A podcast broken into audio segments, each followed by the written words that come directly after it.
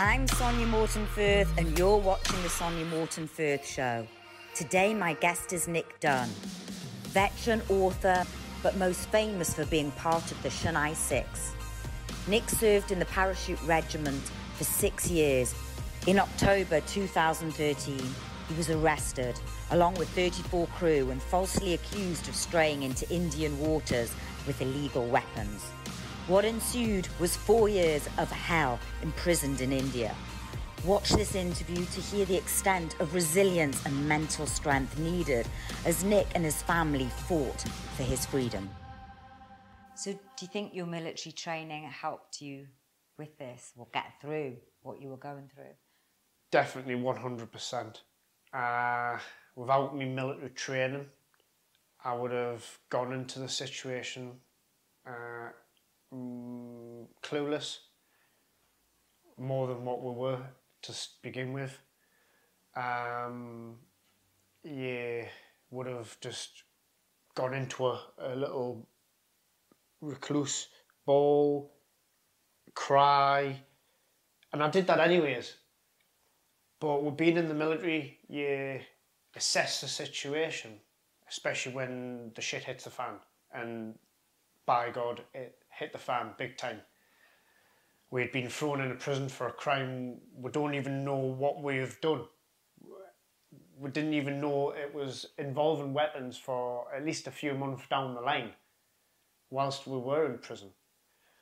So you can imagine 23 uh, foreigners out of 35 guys all thrown in one prison and we're all from different three different countries different backgrounds and we've all got families in our own countries worried sick we've all got some sort of military training which helped um, how did it help what what do you can you think back about what it was about the training that helped you get through the day, I guess. Or, um, or the... So you we were given my bed sheets and my metal mugs, etc., and we got cell.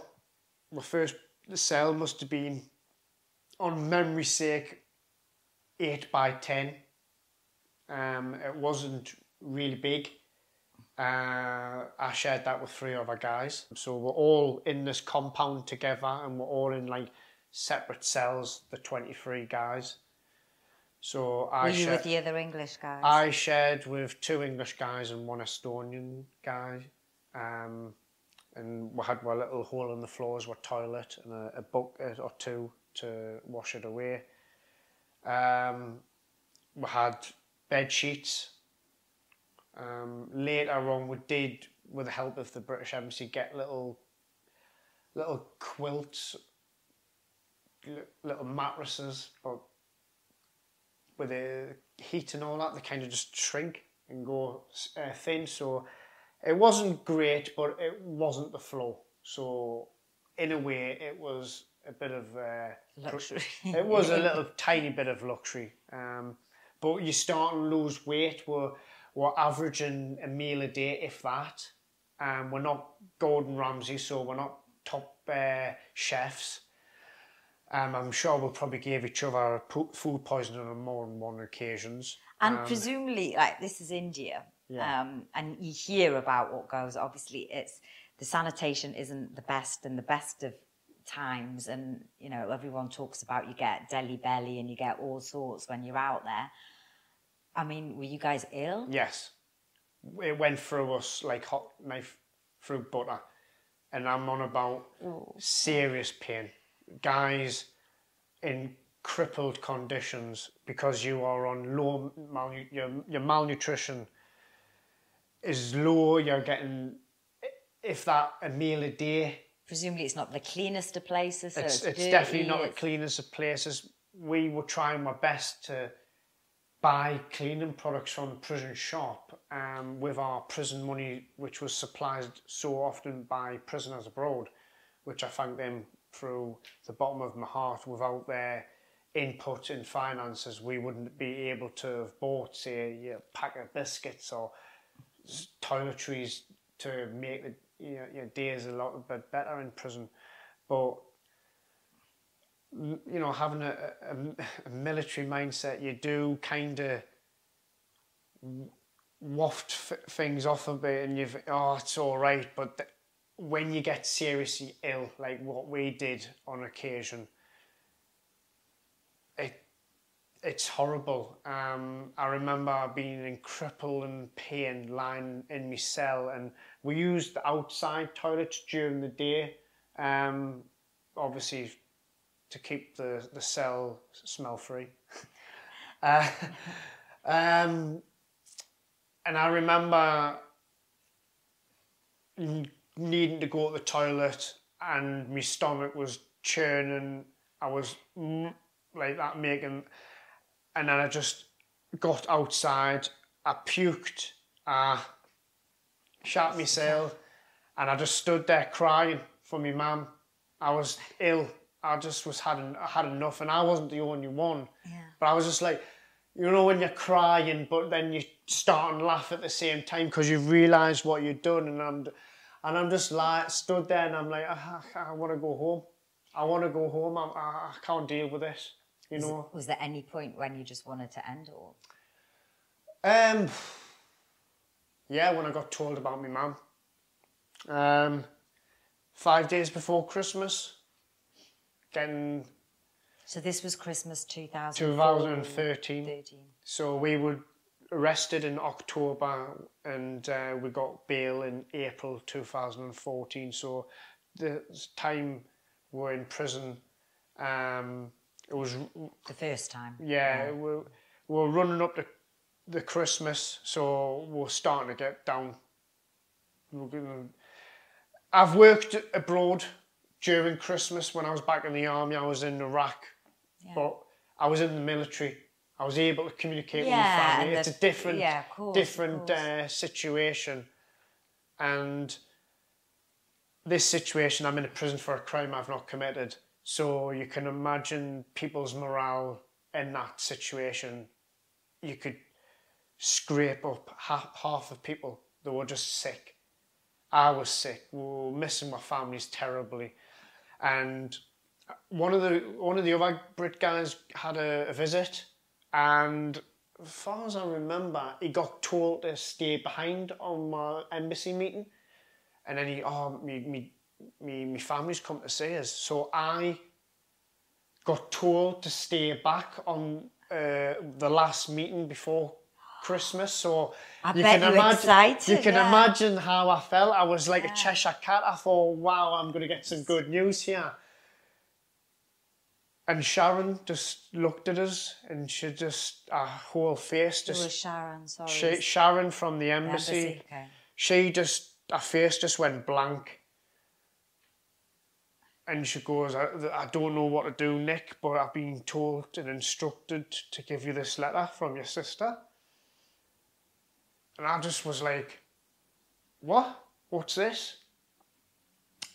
And I've gone from happy to don't even know what this letter's saying, but words is jumping out. And it's my sister repeatedly telling me, don't worry, don't worry, she's okay, she's okay. And I'm like, who's okay? Why, why are you telling us not to worry now? I, I'm trying to read this letter and my mind's racing and I'm, and I'm picking odd words up. And I get to the point where my sister tells us that my mum suffered a double aneurysm five days before Christmas whilst in the hairdressers. And I just broke down. I just didn't know what to do. I just, I just, you know, it felt like my whole world was shattered. And the pain, anyone who's military will, will have this terminology, the, the red mist. Mm-hmm. So the red mist was trying to take control, and I was battling that. I was battling my emotions to try and stay uh, from turning into a, a, soppy mess on the floor. I think I, at that time I was more shocked at giving the letter and trying to digest it all, and I was just like, what on earth? What am I supposed to do? Why? Why? How? Um, and came to that mile walk. It was nearly a mile walk from the jailer's office and the prison to our compound, and it felt like a 10 mile walk because I was dragging my feet. I was battling the red mist. I was walking in a tunnel. I had Indian prisoners screaming and shouting Oh at us, hurling abuse. I couldn't understand it, but with the tone of the, what they were shouting at, I knew it was um, abuse. You would get the, the, the, the good old racial slur in there as well. Stones were thrown at us. Obviously, I, I had pain 10 times worse than that going through my body, so I didn't really feel the impact of these stones till later on. And I'm trying to not lose control of my emotions and I got back into the compound that we were staying and one of the Brit guys saw us and I just broke down and we went for a wander around the compound and I was just telling them what's happened and I was just distraught more than anything. I was just to take, in, to take away, to scrape off the floor. I felt like my life was over. Like, what if she dies? What's going to happen?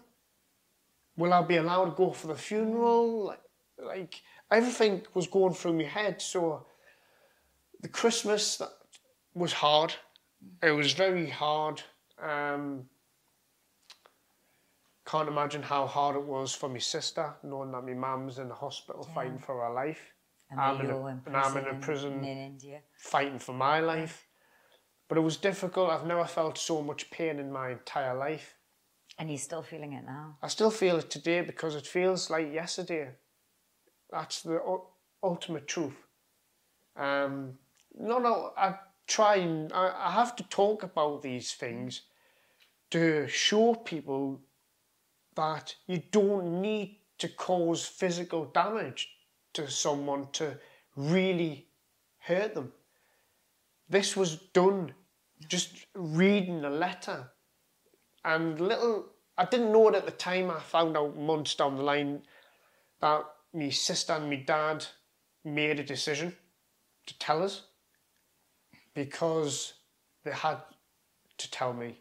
They didn't want to tell me, Yeah, and it must have been a hard decision for them. but to make. they they had to uh, make that decision. Just like the decision the surgeon gave me sister and my brother.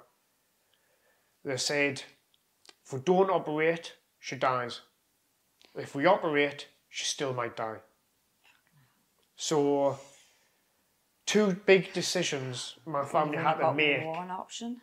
and they they they chose the, the two right decisions. The decision. Has this brought you? Have you this? I mean, it sounds like you were a really close family anyway. yes. Has this brought you closer? it's definitely brought us closer. Um, my dad and my mum are divorced and have been for many years now. So my dad had to take during the for during the time that I wasn't in prison, I was never off Skype to him. I couldn't speak to my mum, only under supervision of my mum, uh, my sister. Sorry, when she would finish work, would Skype, but it was really difficult and it was so hard um, trying to communicate. Um, How is your mum now? my mum's leaps and bounds. She'll never be the same. I know that. I've accepted that. Um, it's frustrating at times when she's trying to speak. She knows what she wants to say, but sometimes it's quite difficult, and there's the odd occasions where she's under no stress from trying to speak and can speak normal. Mm. But then you're kind of shocked. You can't remember what she's really said, so you say that again, and then goes back to square one because you put her on the spot. So it's, it, it is quite difficult, but the, them initial first months going into Christmas 2013 to then go into the new year 2014 and we've got our case going through the courts and you, you, just think, what on earth is going on? Snail's pace, no communication from the company. Agent came to see, well, I think once or twice. He was as much use as uh, tits on a fish. You know, it was it was just ridiculous. The embassy were fantastic. That was our way of communication. So the embassy were okay. Let's talk about this. The, the embassy were fantastic. What about the British government? Because at this point, and I know we need to fast forward a little bit because Yeah. you, you did get out on bail, Yeah, we, we got but, but you were only out, out, not out. Well, It- yeah. Maybe just give me a give me that sort of um, overview of because because a lot of people would say, oh, but you weren't in prison, but It's it, not the was same. still in prison. Um, so we got bail in April 2014. Uh, we had to sign bail at the police station twice uh, a day, which was quite annoying because you couldn't relax. You Twice had- a day, so you couldn't go anywhere. Basically, couldn't you re- had practically go anywhere. Uh, The only place I was able to go to was the gym. In in between um, me going to the police station because they never rushed when we're at the police station. yeah, I can imagine. it, they, they just piss asked about half the time and it was strenuous, it was frustrating, but we, had to do it. Um, we did that for a couple of months. We got the case quashed in July 2014. This is the only time where I will openly say my government failed me. I wanted to come back to that bit because you served for six years in the Paras, yeah, Yes. and you served our country. Yes. You gave you you basically put your life on the line. Obviously, you don't think you're going to die, but you put your life forward to serve. And yet, the British government, what the hell were they doing? I don't. I don't know. Um, you, you've got to speak to my sister. She had more dealings with the British government. Uh, And your sister was a real trooper. She she did she made loads of petitions. Didn't she turn up at Downing Street? yeah, Um, yeah. Her and uh, a few. I want to meet your sister. her She and the sounds like a great, great girl. Yeah, her and the other families got petitions, uh, put them into the Street to get heard by the Prime Minister, um, David Cameron at the time. And like I said, I feel that the government failed with the the we had no charges. We had letters from our lawyer stating we do not need to remain in India during the ninety day appeal process that the Indian police were now going through from July 2014 and they said we will see what they do. And we're like we know they'll appeal. Look at what's been happening. They wait till the final last second to do anything causing ut- utter misery. So you picture 90 days. So we're out in India, financial burden on our families. Ki- We obviously had the company resurrected, made a big spectacle, put we in a hotel, then didn't bother paying it, so I had to leave, excuse me, and then we had to leave, and then my family then had to take uh, the reins and start putting money into my bank account, so I then had to then pay my uh, hostel. I had uh, charity money from the British Legion, the Parachute Regiment Association. You know, I thank them tenfold. Um, a few friends uh, fired some money over to me. Great people helping me have a roof over my head to put food in my belly for no reason but for survival. Because other than that, I would have been on the streets. Um, I wasn't getting paid by my company, and I was. I felt like I was let down by the government. Absolutely, you were let down by the government. I, I, I feel really strongly about that. Just hearing the fact that you, you know, you, you put yourself forward, you served, um, you and the other veterans, because it was you and, and, and five others, making the six. I, I think it's. Sorry, I'm going to say I think it's bloody disgusting, but there you go. and you've got nine. Like I say, you've got ninety days for the police to appeal. So when it's getting close to day ninety, you can understand how we're feeling. We're feeling pretty confident. some guys are packing whatever stuff uh, items they've got. That's it. Get a new. Uh, we wouldn't need a passport. We'll go get a, a, um, a, a flight a, a flight chit from the embassy um, for that reason. And then it came to day 88, and then we got news from our lawyer that the police had put a paperwork into the Supreme Court, and the Supreme Court were entertaining it. So you can imagine the morale had just been taken away from you. You were you were days away from going home to now extending this nightmare, and it was hard. I think more so hard for my family because they were days Yeah, yeah, yeah. Days away from getting me to come being home. excited and thinking this was it. Y- yes, it only had been from say October to the you know nearly S- September, um, and a bit of jail time in there. I can I can live with that. Bad things can happen to the good people of the world. We know that. I'm not gonna be ignorant on that. And yeah, I would just have cracked on with my life. Uh, yeah, pretty shit, but get on with things. But then it just carried on. The nightmare just rolled on and rolled on, and And then you were found, and basically you were then found guilty yeah, and put back in. yeah. So we spent nearly close to a year and a half out of prison, and then we were doing this trial down in the Lions Den in uh, where it all began. And it was horrendous. I felt violently sick um, when the collector of evidence turned around when he was getting cross-referenced, uh, cross-examined by our lawyers, and he stated, apparently under oath, that if I'd seen the ballistics experts report stating the weapons were not prohibited, I wouldn't have put the charges on the men. However, I didn't, but I still put the charges on the men. So he sent us to prison because he didn't see any evidence, because they withheld it. So they basically took the paperwork when they were, you had the paperwork on the boat. They took the evidence, hid and it, just and then made it not turn up on his desk. So that was their way of getting us into prison. Um, and we got convicted for five years. And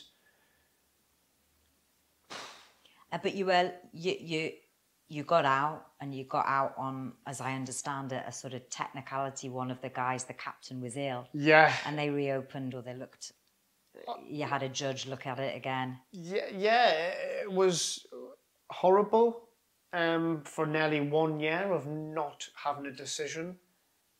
Going f- in that prison every day, trying to ring the lawyer. uh, We're going to find out what's going on. When the embassy comes to see you, um, we had the Deputy High Commissioner come and see us on a, numerous occasions. We had the High Commissioner from New Delhi come and see us on numerous occasions. We had two foreign ministers, two different foreign ministers from the United Kingdom government come and see us in prison, reassuring us that they're doing everything in their power to get us out of that prison. And my sister publicly made it known that actions speak louder than words. You can have 50 odd meetings with these government officials, nothing's coming of it. Something has to give. And unfortunately, I hope he's okay now with his family. It took a man to nearly die for my freedom. That is disgusting. They were preparing for a man to nearly die to let us out of prison. That is not how life should be. And I, said this to the guys in prison. It'll take one or two reasons for us getting out of prison. We'll, it goes well in court or someone will die. And I was laughed upon. Oh yeah, yeah, yeah, it's all right. That no one's going to die. We'll be all right. Well, that captain had bone cancer and he looked like a, he just looked like a walking skeleton. regardless of your opinion on him. Yes, he kind of, I would say, didn't help the situation, but I'm not going to watch a man die, regardless of my opinion on him. He was like a bag of bones with a sheet of skin over him. He was oh. awful. And our lawyers thought, right, we'll, we'll do a, a case for him to get medical treatment, basically to go to a private hospital so his family from the Ukraine come over to the, India to watch him die. So our case is at the High Court for our appeal just sat there waiting, not even getting entertained, and his case is going up. His case went all the way to the Supreme Court, and his case was heard by the biggest judge of all of India, Mr. Supreme Court himself. He didn't, he didn't even entertain the man's health. He just said, Why are you still in my country? Well, our legal team jumped on it. Well, Your Honour. You've got another 20, uh, they're, still, they're still waiting on a decision for nearly one year at the High Court. And he went, Right, I want a decision date within two weeks. So that was progression after nearly one year. So when morale was lifted, and a week later we got the decision, and it was just tremendous. I was uh, in the Flintstone gym outside when I got given the news. It felt like someone had just wellied us in the stomach. It felt I felt ill, but a, a good a happy, feeling. A happy ill. Yeah, I felt. Oh, what? I'm trying to digest this information, and honestly, it was because we, we never slept the previous night of the, the, the court hearing decision day. We always gave it judgment day. Tomorrow was judgment day. And we never slept. So when we got the good news, we didn't sleep again. And then as soon as that prison cell was opened, I kicked the door. I was like, get out, I need to train, I need to tire myself out. And then we got told the embassy's coming to get us. So I felt like someone just sucker punched us in the stomach again. But to go down to the main uh, entrance of the prison to see the embassy staff there waiting for it to take we out of this. Hell. Out of this absolute hell. You knew it was over. You knew it was over. You could see that light at that end of the tunnel that I never let grasp of. It was that bright. I was like that. I'm blinded. I knew it was over. I knew it was over. The embassy were taking us home. And I, we all got to the embassy. I rung my sister and she was literally on the way to Newcastle Airport to come out to India to see us. It was just an amazing feeling. Nick, it sounds like they should really make a film of this. But you have Tom written, Hardy. Yeah. but you've written a book which has yeah. recently come out, come out, came out in lockdown. Yes. Surviving Hell. Yes. I just want to ask, what was it like writing that book, and what was your aim for writing that book? The the aim on writing the book was um, I had many people write to me in prison from around the world, as far as Australia, Canada, America, and all the amazing, wonderful people from the UK who supported us. A few people were writing in my letter saying, Nick, are you writing, are you writing any memoirs down? Uh, you, you, you, you should do something when you get home and because we're not we're interested in wanting to know your story but the media have a short window and they can't keep up to date as much so they're just reiterating the same thing to get more people to sign the petitions, etc. Um, and it was uh, it was quite cathartic doing it as well. It was hard doing it. Very every emotion was uh, out when I was doing the book. Um, Howard, who helped us write write it, had amazing patience he would say to me, "Do you want to stop there?" When mm. I would get angry or, or would get frustrated or upset, I went, "No, no, we'll carry on, we'll keep going. And it was the first ever time where I've actually sat down and had to remember start, middle, end. And it was hard. It took nearly the best part of a year to do it, but it was worth it because I felt like I was I was giving something back to the people who supported me. They now can finally because a lot of the people were saying, Nick, when we found out you were coming home, we felt the release of the strain off our shoulders as well. And these are the amazing people telling me this, and I was just flabbergasted to hear people say these lovely things to me because I was in a prison. I was just a regular guy just doing my job, and now I'm I'm in the media because I'm involved in a massive international miscarriage of justice, and people are interested in my story. And to do this book, I'm getting everything as much as I can down in writing to give people the chance to, I, I won't say relive what I went through, but understand a bit more. Nick, if I ask you to reflect on those four years, is there anything that you actually can take from them, from those horrible, horrible, well, I'm not saying they're, take from those four years and think, well, I can take that from there. I've learned uh, something, or there's something, there's one piece of advice or something that you've got that you can take from it. I thought joining the parachute regiment was uh, a challenge. It was, and not many people succeed. Um, that's why it's the best regiment in the world. But being able to survive a prison stretch like I did in the conditions that we were in, to knowing your, your parent, your mum is fighting for her life, your family are worried sick, you're going through a legal nightmare, you're fighting for freedom. What I can take from it is it's made me a stronger willed person. I, I was always a, a stubborn, mentally strong person as it is.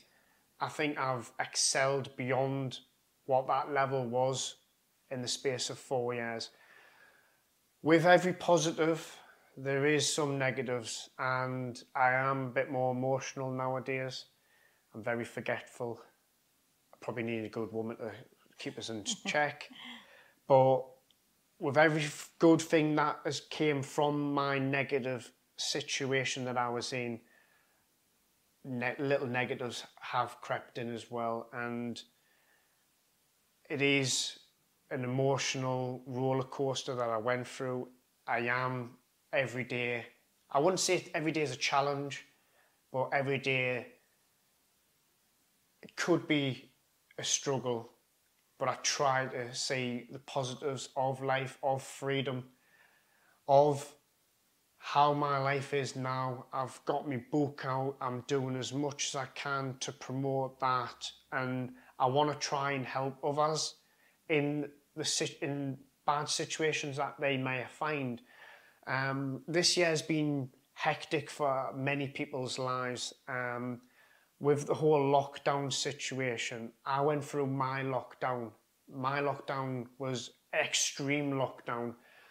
Um, so you've got t- taking the people who've got severe anxiety and re- rely on social activities to get through day to day challenges that their lives face. And with this year being the way it is, they're not being able to do that. And I want, hopefully, them to take the time to read my book, to then realize that your home isn't a prison, it's comfort, it's safety. I was in a prison. I did the, the horrible extreme lockdown. You don't need to. Put the TV on, watch Netflix till your eyes bleed. But make sure you're not um. you know, going through lockdown in a horrible, strenuous situation, don't let your severe anxiety beat you up because there's people out there who are suffering this year because of that. And, you know, I just want basically them to, uh, you know, get through day to day on a better term. And Nick, where can people get your book? We're going to put the link um, in the Yeah. show notes. Um, Amazon's, Amazon- Amazon, Amazon's the place. Amazon's the place. Um, you can personally buy copies from myself. Um, I do order books, so a lot of people do tend to. Get Uh, signed. yes, if they want a signed copy.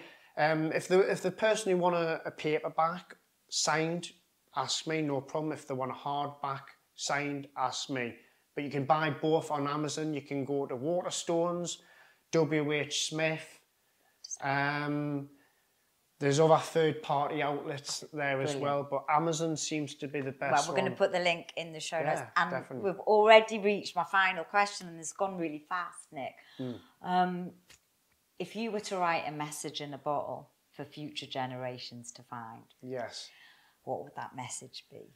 My message in the bottle for some lucky person or persons to find washed up on a beach would be, and it's came more apparent this year with everything that's gone on, is in every negative, there's a positive. Maybe a small positive, but it's a positive, and you've got to take that positive and let it roll and watch before your eyes, it becomes larger than life. Because I've gone through a negative part in my life, and the people that I've came to meet and the stuff that I've done has been positives. So it must be true. In every negative, there's a positive. Nick, thank you so much for being a guest on my show. No problem. Thank you. No problem. Hope you enjoyed the show. Remember, there's a new interview out every Monday, so hit subscribe and like, and you'll get it straight into your inbox.